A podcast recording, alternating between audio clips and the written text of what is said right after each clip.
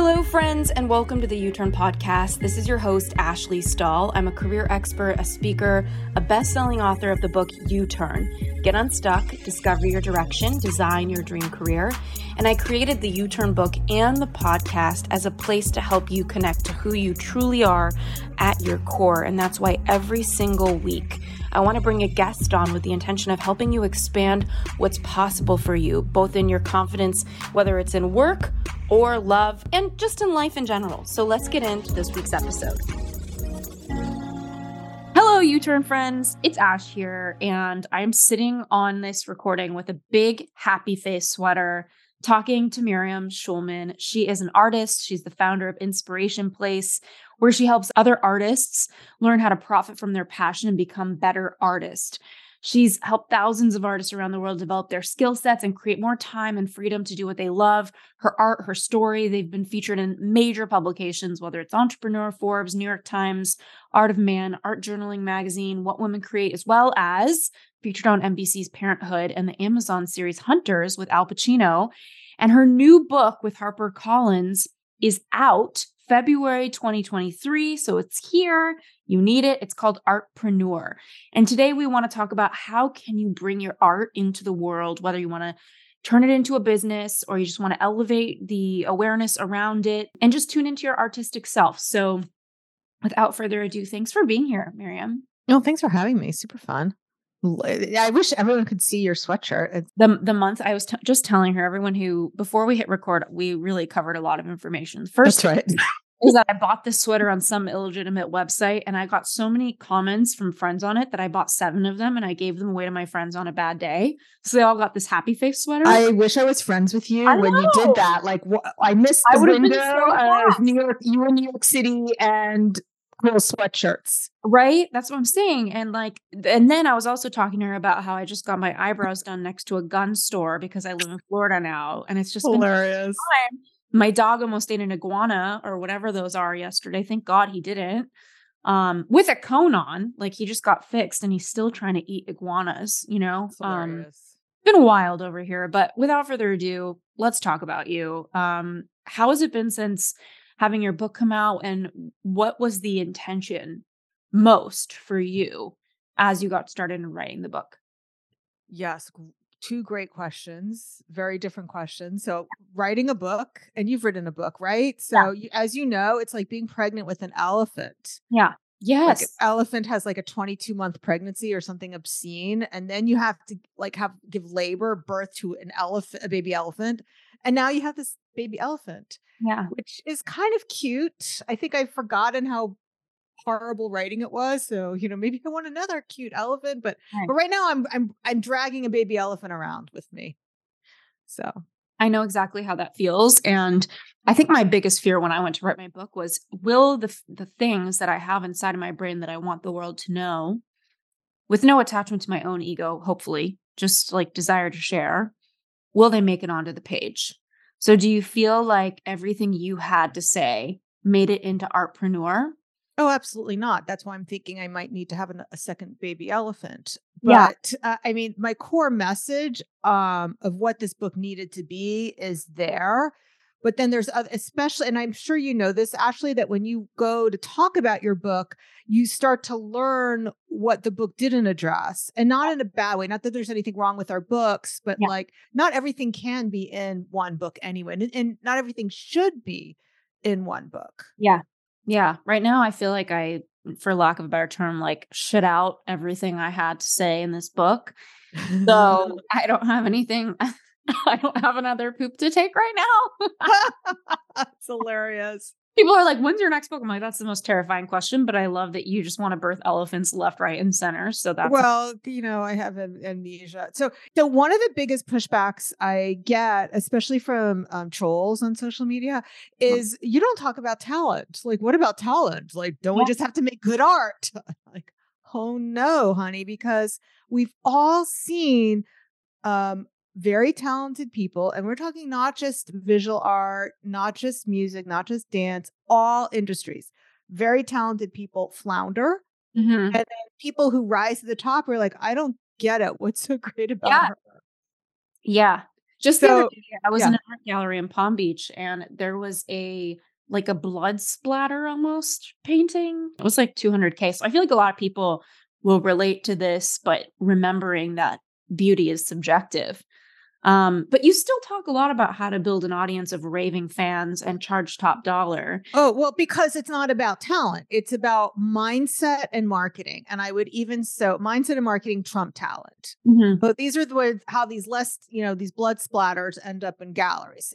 Somebody had to have the chutzpah to say this is art and and the gallerist had to have you know also had to have the balls to say yes we agree with you. This is art. So a lot of that is mindset uh but it's mark it's marketing and mindset but you can't even market well if you don't have a solid mindset. Would you agree with that ashley? Yeah 100% like why here's how mindset works right? Like if you don't think it's available why would you go do it? If somebody told me a pink elephant is outside and i was like they don't exist why would i go outside? I want to drink my coffee. It's the same thing with your beliefs. So I love what you're sharing about marketing. Um, okay, and what what I'm excited about is you're so good at this that I want to be tactical for people listening because I know there's a lot of artists here, whether their flavor is having an Etsy store, um, you know, or even being like me, wanting to create a line of happy face fleece sweaters. Um, how did they get started in building that audience of fans that want what they're putting out there and are prepared to pay them for it? Yeah. So that's why I start off the book with just saying you have to choose to believe. Yeah. Like sometimes is it just it, well, how do you believe? No, it really is. It really is just choosing. Mm-hmm. So choosing to believe.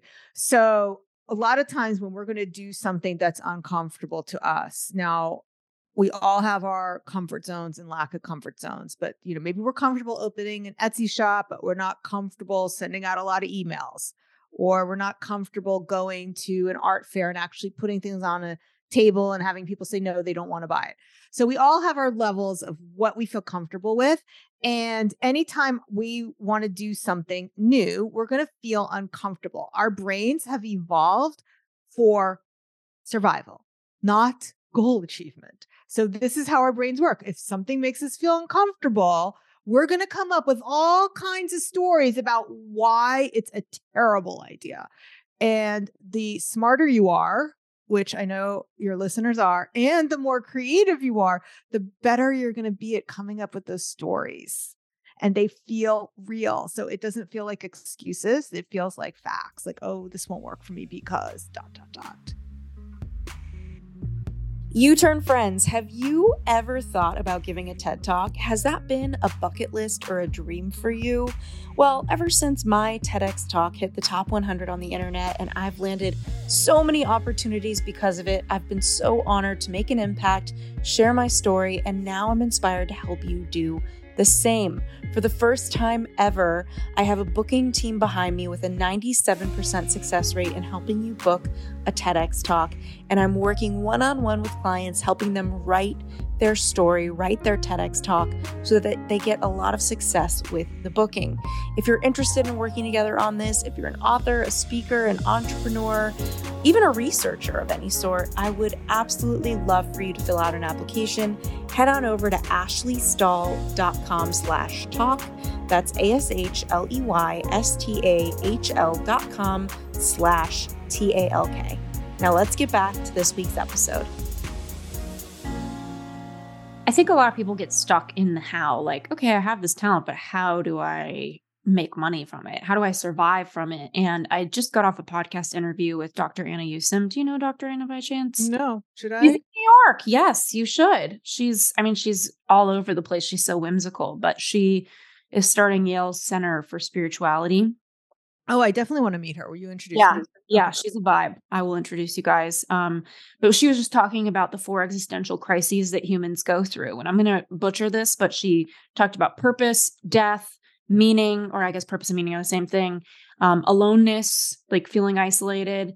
Um, there's one other thing. I guess everyone will have to listen to that episode. But my point being, um, I think a lot of people struggle with purpose because they have an artist living inside of them and they're instead in something more cerebral or analytical. Um, and, and it hurts. It's painful. It's like, you know, fitting an elephant into your into your vag and birthing it. It's just like doesn't pushing it back the other way. Pushing it back in there. right? You can't hold it in. Yeah. Oh, like you said about the poop. It's like I no, know. it's You know, I'm so gotta come out. inappropriate today. I'm so don't glad. know, right? Like this is, I don't know. Is your your pocket's always like this? Like, No, no, I think. I listened to one. It was nothing like this. No, no. Honestly, you're bringing out something weird in me, and I'm not going to blame you fully for this. But I think I you just can blame me. I've been too serious today, and the happy face police. whenever it comes on, I just go wild. So I'm going wild today. And thankfully, I have enough capital, I think, with listeners that we've got like 300 episodes and they've seen that I can be a respectable person. And today they just forgive me. But um, yeah, I want to talk about drawing attention to your creations. Um, okay. There's so there's so many other things though I want to unpack. So Okay. because so this was my story. I I did go the practical route after college. I had a mountain of student loans. I came from a single family household. My father passed away when I was five. I didn't have, you know, the rich father to fall back, you know, any of that. And I I had to pay back my loans. So I went to Wall Street. And after 9-11 happened, it became like absolutely there was no way I was going to go back to to that. You know, after seeing the World Trade Center burn down where I used to work, I was like, no, there's no way I was going to go back to it. And so for me it became it was too painful to stay in in that that that motivated me that was my push off the starting block that i had you know it didn't you know if i had any thoughts that something wasn't going to work i was going to try something different and creativity at its core is a survival strategy. It's about adapting to what you have and making it work no matter what. So, and what you were saying before about the existential crisis, I, we've all gone through that. The pandemic, for me, it was 9 11 20 years ago. But for many people, the pandemic was that existential crisis that's like a wake up call. What are you meant to do in this world? What are you doing here? And that's why we had the great resignation with millions of people walking away from their jobs. Millions of people opened up brand new Etsy shops. We have like the, you know, when I first started writing the book in 2020, there were 3 million Etsy sellers. There's well over 5 million now. So there's a lot of people who are feeling this call. Mm, mm. I just got scammed by um, a coffee table sale on Etsy. Oh, no. I know, but it's not, I've never been scammed and I've had nothing but a good time with Etsy until now. What did And- they do? Send you a photo of a coffee table? Like you bought the coffee table, you know, you bought like the picture of a coffee table I or bought a picture and then they closed their account when then it shipped to Colorado and I'm in Florida. So I don't really know what's going on, but point being, Etsy is amazing. I've almost never had a bad experience until now. And I think a lot of people go through, like you said, so much mindset around like, who am I? Imposter syndrome. Who am I to be charging money for this? Um, and so let's say they're starting to believe it. They're like, this is possible. And they're doing mindset work, whether they're listening to my show, reading books, whatever they're doing to get better with their themselves and loving themselves and trusting themselves. Um, what are some of the more tactical approaches that you think are just so powerful that have been so huge for you as you've increased the value of your work in the marketplace and you've seen other people who've worked with you or read your work do the same? Yeah, there's there's three things that I want to offer you. So the first thing is journaling so that you can see your thoughts. So Mm. that is huge. And throughout the book, I do offer um, mindset check-ins where I say, "This is what you might be thinking right now. Nobody's going to buy my work. No one's going to pay those prices for mine. This is not an art town." Uh, ones that I've actually heard. There's there's not as many people in Australia as there are in the U.S. And I'm like, uh, I think there's 30 million people there there's enough people to sell art to. So um, there's things that we say, like I said, they sound like real, like this is the real reason this won't work, and they really aren't. And this is goes back to cognitive behavior therapy. Dr. Aaron Beck founded this. Uh, he just passed away a year ago at age 100. So this was his work, and it's about how we make more progress by looking at our thoughts and questioning um is this all or nothing thinking? Like nobody nobody's buying art now it's a recession. Like that. Is this all or nothing thinking? Am i fortune telling or am i mind reading? So doing those check-ins but what i do throughout the book is i brought out some of the most common ones throughout so that people can actually see how what they're thinking isn't true because a lot of times the problem with eliminating belief is we just can't see it we we we are feeling it and experience it as facts that's that i would say is number one number two is clean up your, the way you talk. So this is something I did, you know, we were talking about like what didn't make it into the book. So this is right. So there's something else that I would say when you say things like, I don't have time, I can't afford it. Those are very disempowering for yourself. You have to start telling yourself the truth and say things like, I choose not to spend my time that way. I choose not to invest my money that way. Tell yourself the truth because every time you say these things, these knee jerk response, I don't have time, I can't afford it, you believe it, you internalize it. And and then you believe other people when they're saying those things too. Be less inclined to believe them, not that they're lying to you, but they they have their own money mindset issues. So if they're saying things like I don't have time, I can't afford it, just know they're choosing not to you can kind of see your beliefs because you see them in your results, right? Like That's right. That's look correct. At all core facets of your life. Look at your relationship, look at your body, look at your bank account, look at your business or your career. Are you happy with the res- is it good news? Like how are you feeling about it? And then what are you believing about life, about you, about the world that is translating into that result? Because I think the way that beliefs work it's it's almost like the pantheon in italy where there's like the cap which is like the the top belief and then it's supported by all these little pillars beneath it so like the cap is like i can't have that and then there's all these beliefs to support the i can't have that because of this because of that because of that so i feel like checking out your results and just assessing them also i love what you're sharing you know just about um like networking and connecting with people and getting out there and being able to own what you say. I think a lot of people um in in the career space at least people who have taken my job offer academy course they get out there and network and one of the biggest uh shortcomings i think is when they let themselves believe fully what everybody else is saying because the ideal career path for them is not going to be the ideal career path for everyone that they're talking to who is in that career path. So it's so important to be able to hold what people say and get curious about it and you know not necessarily subscribe fully um, and to keep doing your own research. My friend are you ready to stay hydrated this summer? I have something for you. Grapefruit salt from LMNT it's LMNT because healthy hydration isn't just about drinking water, it's about water and electrolytes. It makes sense. You lose both water and sodium when you sweat, and both of those need to be replaced to prevent muscle cramps, headaches, energy dips throughout the day. But most people only replace the water. So, why is that? Well, since the 1940s, we've been told to drink eight glasses of water per day, thirsty or not. But drinking beyond your thirst is a bad idea. It actually dilutes your blood electrolyte levels, especially sodium, which leads to headaches, low energy, cramps, confusion, or worse. So, this low sodium situation called hyponatremia is super common among endurance athletes. And the solution is not to stop drinking water either, it's to drink water with electrolytes. That is where LMNT, my favorite brand for electrolytes, has you covered. So, former research biochemist Robb Wolf and Ketogains co founder Louis Villasenor formulated LMNT to provide the optimal ratios of sodium, potassium, and magnesium for health, performance, and energy. They also formulated LMNT to please your palate. It tastes so good. Try orange salt, citrus salt, watermelon salt, or you can experiment with five other flavors like this summer's grapefruit. I even like to put LMNT's chocolate flavor into my coffee in the morning sometimes. So, LMNT just gave us a really fun offer. All you have to go do is head on over to drinklmnt.com slash Ashley. That's D R I N K lmnt.com slash A-S-H-L-E-Y S-T-A-H-L to receive a free sample pack of every flavor with your first purchase. My personal favorite is the watermelon and the lime.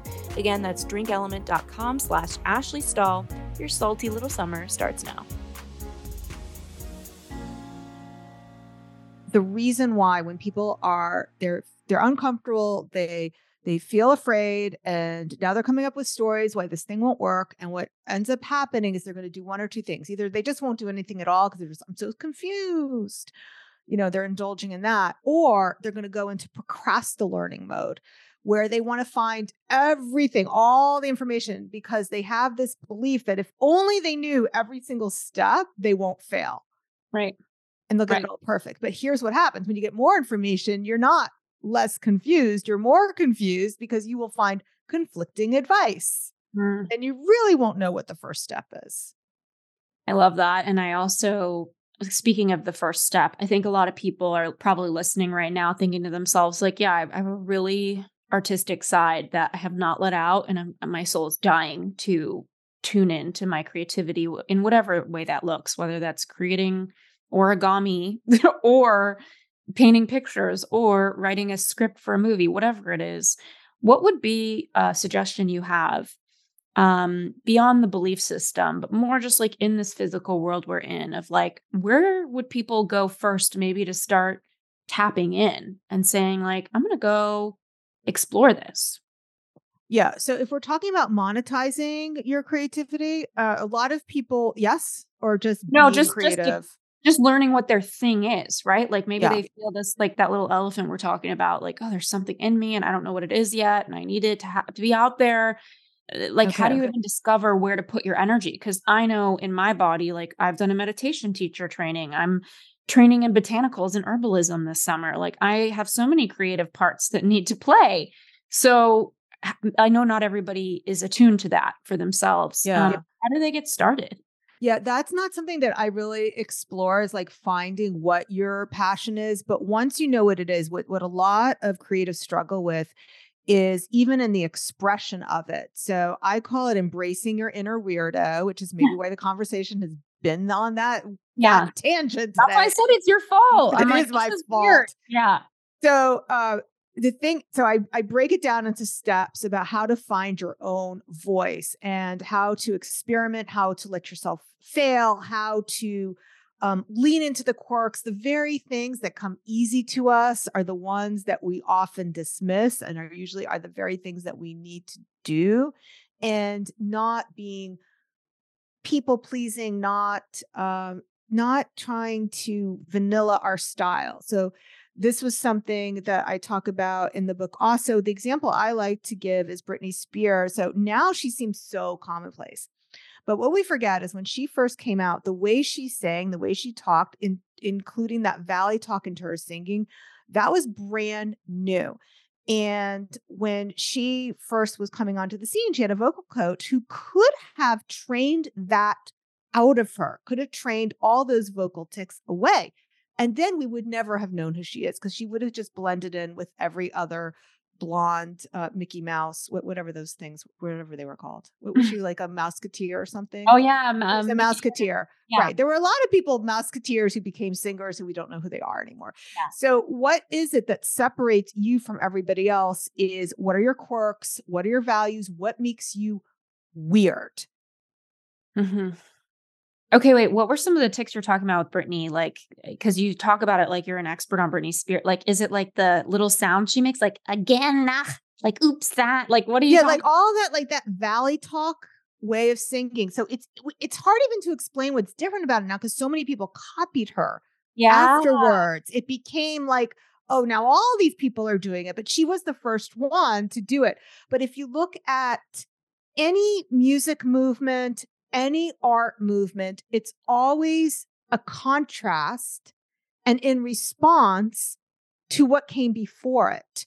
So we had Nirvana, um, yeah, cock, you know, cock rock, and then pushing right up against that was Alanis Morissette. Mm, Like so, and you have this, and then in the art movements, you have abstract expressionists that was like maybe for 10 years, and then pop art pushed that aside. mhm. So Mm. you had the impressionists, and then um, you know, Matisse and the Fauvists push that aside. So Yeah.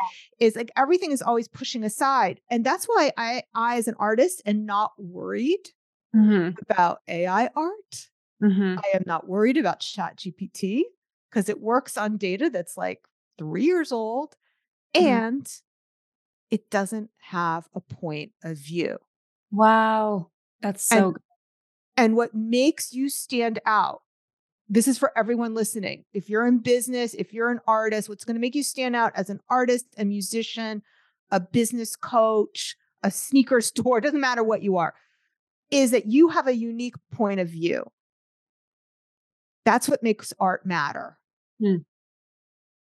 I love what you're sharing. And I think some people sometimes buy into the belief that like there's nothing special about them. And I actually, I say often, like I used to think it was so cheesy before I started my business like 12 years ago, where people would say like everybody has that special something. I remember thinking like maybe they don't. Maybe there's like duds, you know, but it's not true. Everybody does have something really unique about them. And it's just a game of permission slips. Like, are you going to give yourself that permission to do that? Are, thing? are you willing for people to not like you? Yeah. Because Yeah. you have to go there. You just have to. You can't be vanilla. There's no money in the middle. So you have to go to the place where the people are going to love you and people are going to hate you and and be okay with that. Yeah. But everybody likes me. Some people think I have the ugliest voice, you know, AF. It's fine. I'm fine with that. Okay, this is uh, this is a good start for us to kind of get everyone thinking about like how are you limiting yourself from doing that special something and if you don't know what your special something is ask people around you that you know and trust like what do you think my special something is it's not about collecting feedback and outsourcing yourself and not trusting yourself but there is wisdom in considering feedback from people that you value so maybe taking a moment for that um, okay, so work life balance. I know that when we think about the word writer or artist, we hear the word struggling come to mind sometimes. Struggling artist, struggling writer. I'm not a struggling writer. I've been writing forever and I know a lot of successful writers. Um, how do you create work life balance where you can push yourself and set these manageable goals, um, but still, you know, keep your priorities in check? Yeah, I'm, this is a very important point, especially since there's this myth that uh, artists can't be mothers, which all you know, you can't. You, there's always that cult of the male genius, and you can't be a mother and a business person. Do you have kids, Ashley? Um, yeah, I don't have kids, but I have a 100 pound German Shepherd that feels like a kid. Um, but I plan to have kids someday. So not Okay. All right. So um this was something, you know, I've been I've been at this for 20 years and my kids are quite old now. They're 25 and 22. But there was a time when they were 2 and 5 and I had to still balance it. And the interesting thing is I I look at my schedule now and it really hasn't changed much over the years. So whether I had two kids at home with me or an empty nester, things have stayed the same. I still have to exercise every morning, not for my figure, but because that's how I focus best. If I, you know, clean clean the dust dust off of my head, it's the only way I can sit and do my work. Now there there have been days where I've sat down and and worked without exercising first, but I can tell you I always burn out faster on those days. Like I may start start off like, "Oh, this is great. I'm getting so much done." And then I burn out. So there's certain practices that I do. I always have to have a digital calendar and a physical calendar. I may have that keep that physical calendar right on my desk so I can see what it is I'm working on today, what I'm working on this week, and love it. She's showing me hers. I'll show. I'll show you yours if you show me mine or whatever. show you mine if I sh- if you show me yours. So yeah, Yours I, I have to do both. Mine. Yeah, yeah, yeah. okay, so eh, you have kind of figured out this system for yourself. I know not everyone is going to work with a digital calendar, a physical calendar, or whatever. What are some boundaries that you set with yourself, or what are some non negotiables that you think really successful artists in general have for themselves that you think are creating harmony in their work? Okay. So, I mean, for for me, it's I need a good night's sleep every I mean, like sleep is such a big big deal for me. Um and and I've never missed a meal. Like Yeah. I, I yeah. So that those those are like forget intermittent fasting. Yeah. That's that's not a thing for me. So I I definitely have that. I already mentioned the exercise and in terms of just setting manageable goals but the, the biggest thing and this is something that you you sort of hinted at earlier is always surrounding myself with people who are also trying to do big things to normalize it. You know i say oh okay they didn't die when they you know did whatever it is that i think is going to kill me or do something scary to me. So surrounding yourself with a community and all successful artists have a community. I mean you look back in time um, Van Gogh was friends with Gauguin, and the French Impressionists hung out together at cafes, and Andy Warhol was friends with Basquiat, and Helen Frankenthaler was smoking cigarettes with Grace Hartigan and Joan Mitchell. So they all successful artists had artist friends. So, whatever it is you're trying to do to surround yourself with a community of people who are also doing the same thing as you. Mm. Okay, so community is so key. And I know that um, there's an episode on this show with um, Emily Aries, and she talks about burnout. And one of the reasons we burn out is a lack of community. Um, so what what do you recommend when it comes to creating a community that you are aligned with? Because not all artists are going to resonate with each other. Mm, I'm sure it's very much the opposite in some ways. So um, how does somebody get started in creating that? For me, I love taking extension courses at universities. Um, but yeah, just curious if you have any thoughts there. Yeah, well, that's a beautiful way is to take a class, whether it's in person or online. There's a lot of people who join my incubator program, and after it's over, there's like all these little mini groups that have are now out there who used to belong. You know, they met each other in in an online class, and now they're a little cohort. I might personally, I invest in in communities and networks. The reason I joined my first mastermind is because I wanted to invest in my mentors network. So that has always been important to me going to conferences of different kinds, not always in your own niche. Um, I think it's nice to have those that cross pollination. Maybe some circles of friends I have are artists, other circles of friends I have are business people. So I like that, or you know, and also, you know, getting to know other authors when I was writing the book. So it's really helpful to have those those networks, and I'm always investing in my network. Yeah. Like that's something I invest in, not just with my dollars, but with my time. It's funny. I moved to Palm Beach and I'm I'm a friends person. I love my friends and I have them everywhere. And I'm I'm very picky with them because I'm so open and vulnerable with them. And I moved to Palm Beach. I don't know anybody here. So I literally Googled bloggers in Palm Beach. Like I was like, who's a content person that maybe would resonate with what I'm up to. Not that I'm very business driven because I'm not. Like I will meet up with them and forget to talk about business, but um I DM'd so many people 3 days ago uh saying like, "Hi, I just moved to Palm Beach. Don't know anyone. If you want to hang out, text me. I'd really love to." And it's like I I haven't even thought about those messages. Some people have written back. I have coffee dates, some people haven't. Um but I think people overthink. I think people overthink about um what you need to do to create those friendships or how hard it is to find them, establish them. Like it's life is a numbers game. And I think the more you people you reach out to, the more bites you're going to get. So um let's talk about the business side when it comes to relationships. Um you know, you talk about in your book like romancing collectors.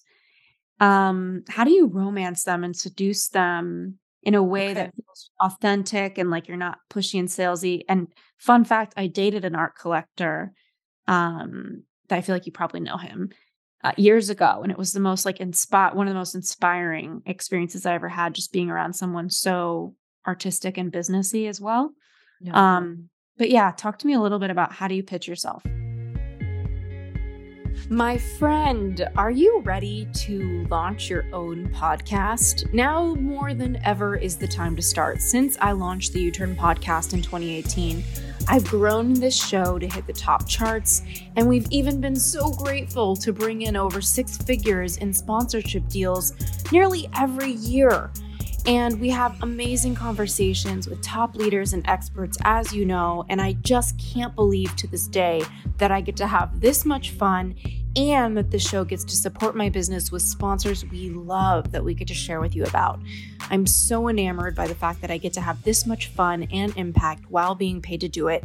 And I want the same for you. So, if the idea of you doing the same, creating a podcast, monetizing it, and making an impact feels exciting, and expansive, you're in the right place. And I want to share with you that my podcast launch course is coming.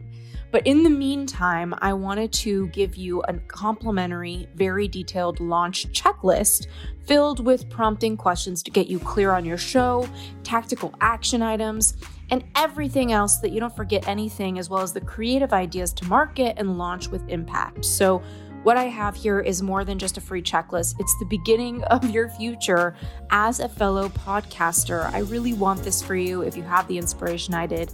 So head on over to ashleystahl.com slash checklist and you can get this tool that's totally free.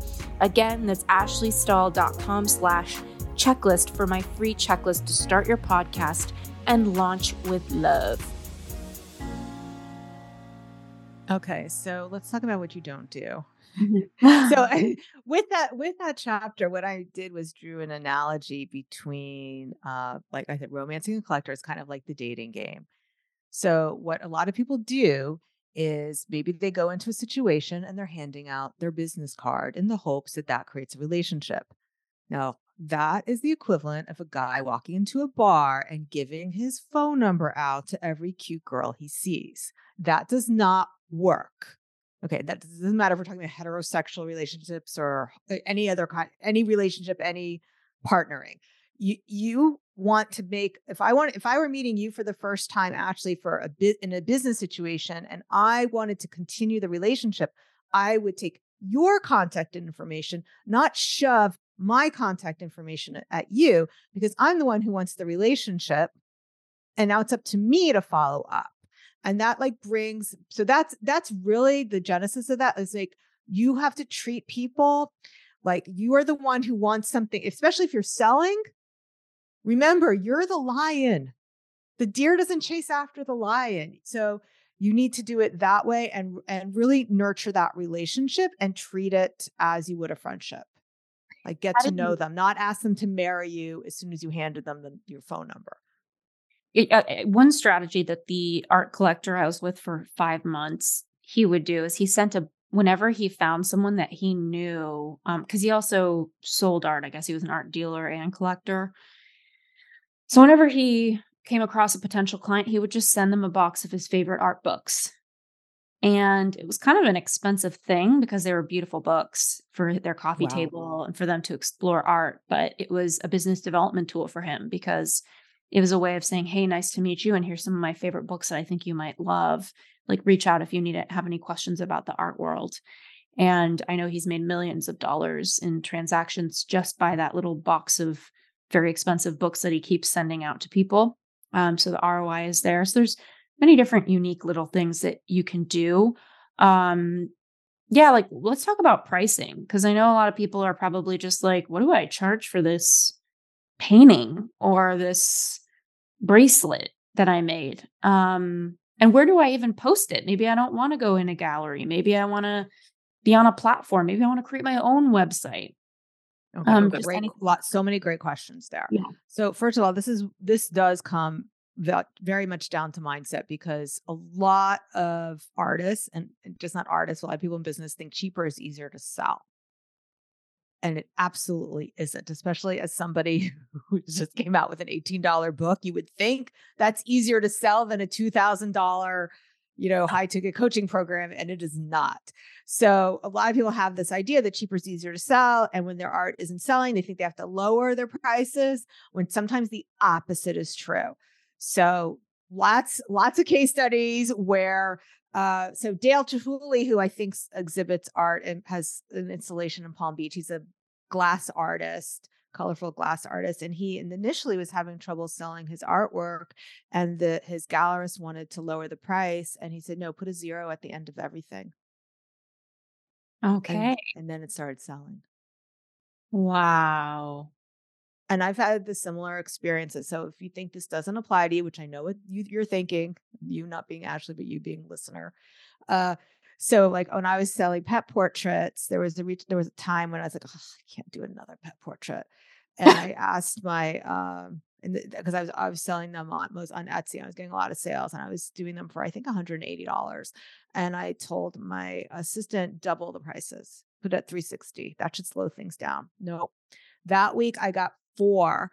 And not only did I get four that week, it's I got them from people who was and were initially spending less money on them. So it's not like and they didn't even say, "Oh, you you raised your prices." I don't even know if they noticed which showed me that it was probably still too low. Like it didn't slow it down at all. So we always have this thought. So this is where it goes back to our thoughts. We think cheaper is easier to sell when really it can be a turnoff. So when people go to buy wine, they like, I know when I go to buy a bottle of wine, my husband tells me, don't buy $6 bottle of wine, you know, skip that. He tells me $20 bottle of wine. And they have done research that shows that people in a blind taste test being told wine was more expensive rated them as higher, even though it was the same exact wine. Yeah. I always get the $5 two buck chuck or whatever because I'm I don't have a palate for wine, but I, I love what you're sharing around the research. And um there's so many different ways to get the word out. So once you price something, you could, you know, romance the collectors and gallerists. Um, you know, put your shingle up in Etsy or I don't know, is that an expression? Put your shingle up. Is that Yeah. Yeah. I mean, you you can definitely um put put your your wares on Etsy. Etsy is a search engine. The better you are with choosing good SEO keywords on Etsy, if you have art that or a product that lends itself well to search engine, you will do very well on Etsy because it is a search engine. Mm-hmm. Uh, but really, people the best way to sell art is to go where art collectors are or to to sell jewelry is to go where people are buying things which is an in-person show. So mm-hmm. not you know everyone wants this very passive introverted way of selling but it's much easier to take whatever it is you're doing into the virtual world once you've had the experience of doing it in person and you will learn so much faster having getting that feedback. So that's where talk what i talk about and embrace your inner weirdo. How do you know if you're going in the right direction you absolutely do not know unless you put it in front of people and get a response mm. so you mm. can't just hide it away i call this sleeping beauty complex a lot of artists a lot of business people they think I just want to keep it here until it's perfect. I don't want to release my website yet until it's perfect. I don't want to put my podcast out. It's not ready yet. And that's like, that's why I call it Sleeping Beauty Complex because it's like in the fairy tale when the fairies took Sleeping Beauty when she was a little baby and they took her into the woods. And the next time you see her, she's this beautiful, fully grown adult. Like nothing ever happens. Like there's no braces, there's no there's no pimples, there's no glasses, but we all have to bring our babies out when they're going through that stage because otherwise it can never evolve into a grown up. Mm. Business can't evolve without feedback. Mm. Okay. So when we talk about money, I think a lot of people get nervous, right? Like putting a price on their their work and it's so vulnerable when you're an artist because it's like a piece of yourself and it can feel so personal. Um beyond let's say they're doing the mindset work, they're networking with gallerists, um what are in today's world i mean it's like we could tiktok and tweet and like everything what are some of your absolute favorite ways that you're seeing artists get their word out? Or maybe something we haven't thought about from a tactical standpoint like i love what you said etsy's a search engine. You need kind of like seo keywords in your in your search to nail it. Um, that's such a fun fact. Is there anything else you're seeing that you find really clever really powerful? Um, I wouldn't yeah. call it clever, but what works across all my artists is is the email list. Mm-hmm. So just to share some very hard data, and it so right now, or when I was doing the research on the book, um, the average Instagrammer was getting 0.6% engagement. That was in 2022, the last time I checked that statistic. Mm-hmm. The average influencer their engagement, you know, the people who says, I'm going to teach you how to like get big engagement on Instagram, their engagement rate is 1.12%, not even that much better. Mm-hmm. So what does that mean? You have a thousand people. If it's 0.6, only six people are going to engage with you. Now, if we compare that to email marketing, the average open rate on an email message is 24%. So when I crunch the numbers, what does that translate to? That means you need 4,000 people on Instagram compared to 100 people on email to have the same result. So mm-hmm. if you're just starting out, it is so much easier to build an email list, even if it's just 100 people, because that will give you the same result as 4,000 people on Instagram. And I see too many artists spending way too much time creating content for the Zuckerverse. And TikTok is, I mean, like all, we, and we want to go there. I'm going to trash every single social media platform. so, first of all, I call it the death of the scroll. So, this is whether it's Reels, YouTube, or TikTok. What do you see people doing on these platforms? They're yeah. scrolling, they're not mm-hmm. stopping. They're mm-hmm. not stopping to look. I, I've had clients with reels who've gone viral, like literally 47,000 views, and barely got a, new followers from that. Definitely didn't sell any uh, any artwork from it. So it's just not worth the time we're putting in. And then, you know, we can like we can talk about the other platforms too. But yeah, I mean, I love what you're sharing. And I also know there's a lot of instruction around email lists. We have um, a half a million, you know, people on our email list, but sometimes I feel like I don't, I don't sell much on my email list because I don't even, I don't know. Like, I think I started the podcast in the first place as a way to just be myself and connect with people and I don't know, keep everyone engaged without having to sell something. How do people get to know their email list? Because there's a big difference between like John Doe, your neighbor, being your subscriber and the right person being your subscriber. So, what are your thoughts on getting the right people on your email list or just starting to think about nurturing your email list? Okay. So when you email somebody, and you may have talked talked about this before, Ashley, is you got to think about just one person opening that like you just have one person in mind. One way i did work one, one client who was resistant about this i talked to her it's like let's pretend this is your father who just passed away. What do you want to say to him? What would you say to him about your artwork? And that changed everything for her. So now writing her emails is almost like a spiritual practice for her because it's become an important way that she's communicating and people do feel that difference of way way you're talking to them instead of hey you guys like i hate emails when i open up hey y'all hey you guys. So knowing that you're not talking to the masses that whoever's opening the email it's that's one person who is seeing that message and they want to feel seen as mm. one person.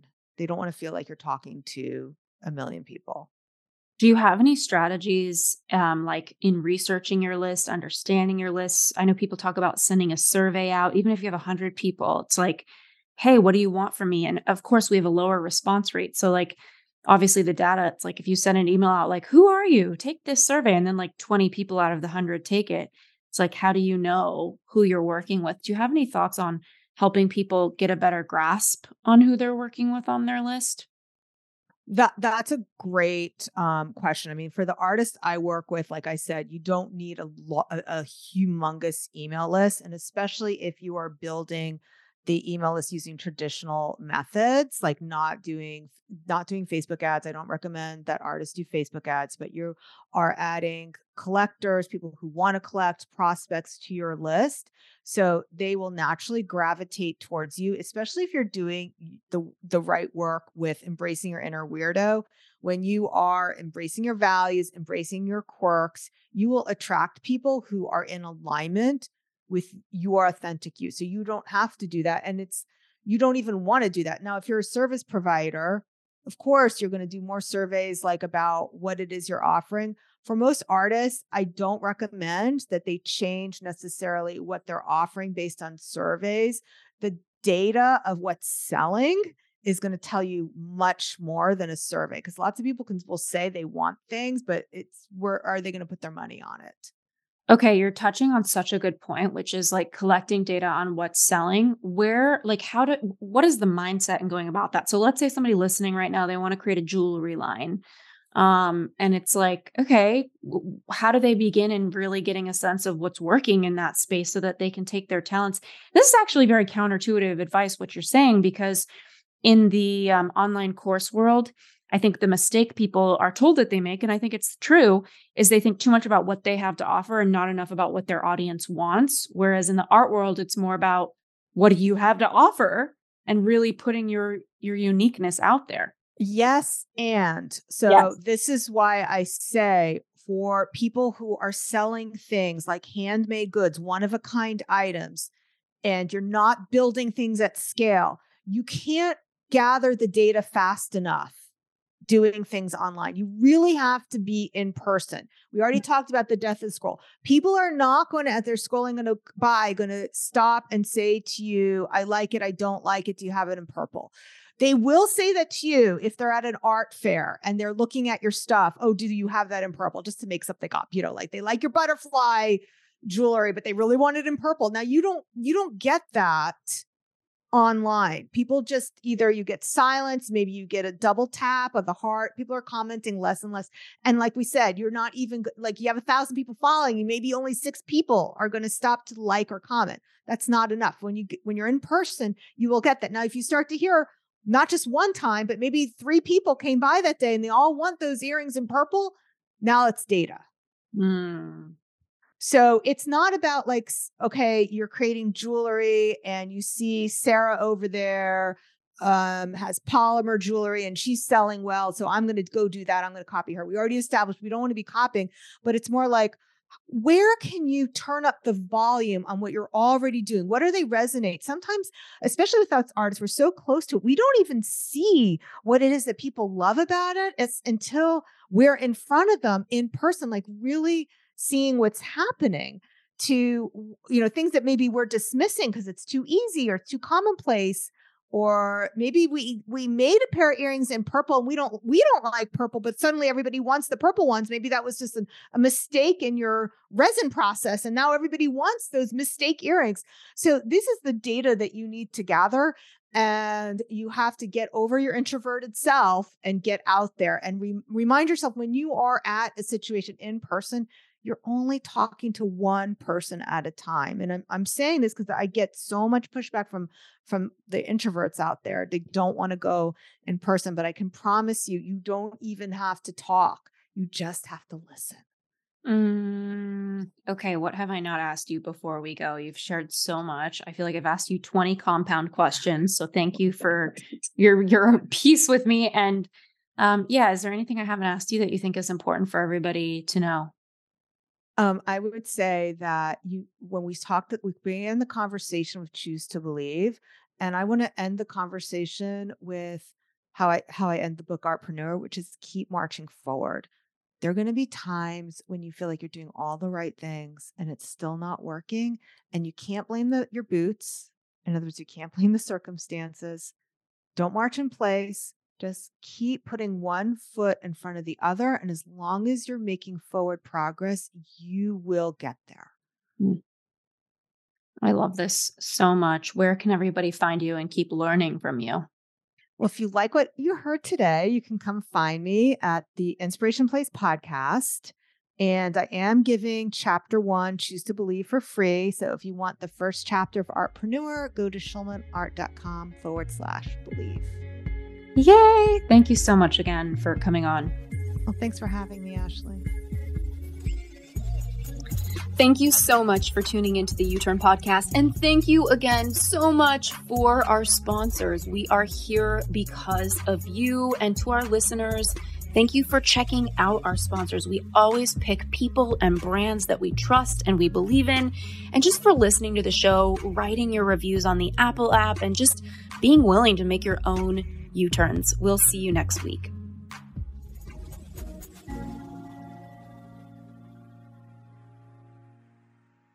This episode is brought to you by the Yap Media Podcast Network. I'm Hala Taha, CEO of the award winning digital media empire, Yap Media, and host of Yap Young and Profiting Podcast, a number one entrepreneurship and self improvement podcast where you can listen, learn, and profit. On Young and Profiting Podcast, I interview the brightest minds in the world and I turn their wisdom into actionable advice that you can use in your daily life. Each week, we dive into a new topic like the art of side hustles, how to level up your influence and persuasion, and goal setting. I interview A list guests on Young and Profiting. I've got the best guests, like the world's number one negotiation expert, Chris Voss, Shark Daymond John, serial entrepreneurs Alex and Leila Hormozi, and even movie stars like Matthew McConaughey. There's absolutely no fluff on my podcast, and that's on purpose. Every episode is jam packed with advice that's going to push your life forward. I do my research, I get straight to the point, and I take things really seriously, which is why I'm known as the podcast princess and how I became one of the top podcasters in the world in less than five years. Young and Profiting Podcast is for all ages. Don't let the name fool you. It's an advanced show. As long as you want to learn and level up, you will be forever young. So join podcast royalty and subscribe to Young and Profiting Podcast, or YAP, like it's often called by my YAP fam, on Apple, Spotify, Castbox, or wherever you listen to your podcasts.